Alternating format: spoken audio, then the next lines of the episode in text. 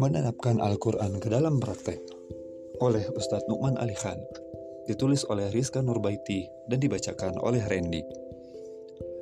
Al-Quran akan menjadi sahabat dan penasehat atau konselor untuk kita. Jika kita datang kepadanya sebagai seorang pencari hidayah atau as a seeker, bukan datang sebagai pengkritik atau as a critic.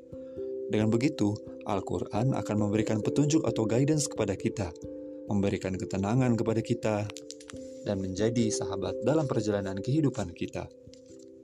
Kapankah waktu yang spesial antara kita dan Al-Quran? Waktu spesial antara kita dan Al-Quran seringnya terjadi saat kita sholat. Ketika kita sholat, kita seperti sedang mencari konselor atau seorang penasihat. Lalu saat sholat itulah, kita mulai berbicara kepada Allah atas semua permasalahan yang kita miliki. Allah juga berbicara kepada kita, merespons semua pembicaraan kita, dan keluh dan kesah yang kita miliki. Saat sholat adalah waktu di mana kita fokus dengan Allah saja, tidak dengan yang lainnya.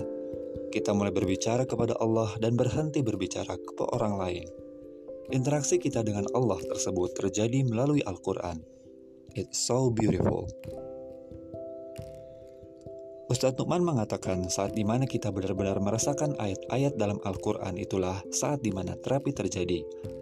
When you really taste Quran is when this therapy happens.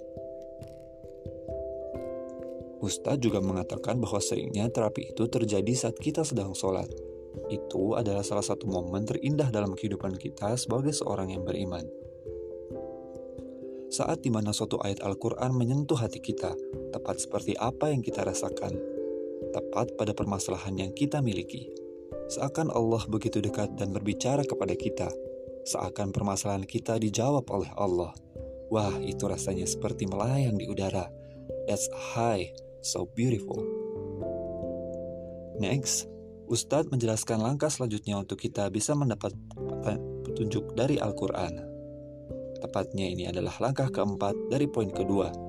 Langkahnya yaitu using A, B, and C, changing your behavior and putting the book into practice menggunakan A, B, dan C, mengubah perilaku kita dan menempatkan Al-Quran tersebut ke dalam praktek, melakukan tindakan sesuai dengan apa yang ada di dalam Al-Quran. Tapi, apakah setiap ayat menuntut kita untuk bertindak? Tidak. Tidak semua ayat menuntut kita untuk bertindak. Seperti pembahasan Ustadz Nukman sebelumnya, bahwa sebagian ayat Al-Quran tidak menuntut aksi nyata, seperti Alif Lam Mim pada ayat itu tidak ada action yang dapat kita lakukan.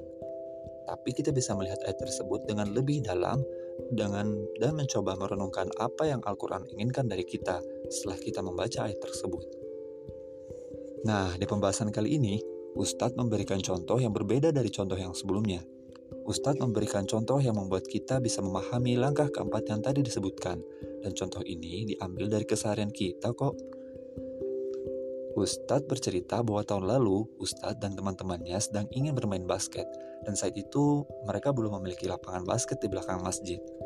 Jadi mereka harus menggunakan mobil untuk menuju ke lapangan basket. Sesampainya di sana, Ustadz dan temannya bermain basket hingga berkeringat dan tentunya menggunakan pakaian basket. Setelah usai bermain basket, mereka pergi kembali ke masjid untuk melaksanakan sholat asar. 15 menit sebelum azan asar berkumandang, mereka telah duduk di dalam masjid. Masih dengan pakaian yang penuh keringat tadi, Ustadz mengatakan, Hey, bro, kita punya waktu nih, kita baca Quran yuk. Kemudian Ustadz dan temannya mulai membaca Al-Quran. Mereka membuka Al-Quran secara random. Terbukalah ayat sebagai berikut. Hai anak Adam, pakailah pakaianmu yang indah di setiap memasuki masjid. Makan dan minumlah, dan janganlah berlebih-lebihan. Sungguhnya Allah tidak menyukai orang-orang yang berlebih-lebihan. Quran Surah Al-A'raf ayat 31 Mereka tidak melanjutkan untuk membaca Al-Qurannya lagi. Mereka justru bergegas mengganti baju basketnya dengan baju bersih yang ada di dalam bagasi mobil. Setelah selesai berganti pakaian, mereka kembali ke masjid untuk melaksanakan sholat. Setelah sholat, barulah mereka mengganti baju basket kembali untuk bermain basket. Masya Allah ya, dari ayat tersebut terasa seperti mengena sekali dengan Ustadz Noman dan teman-temannya. Apa makna dari contoh tersebut? Nantikan kelanjutannya.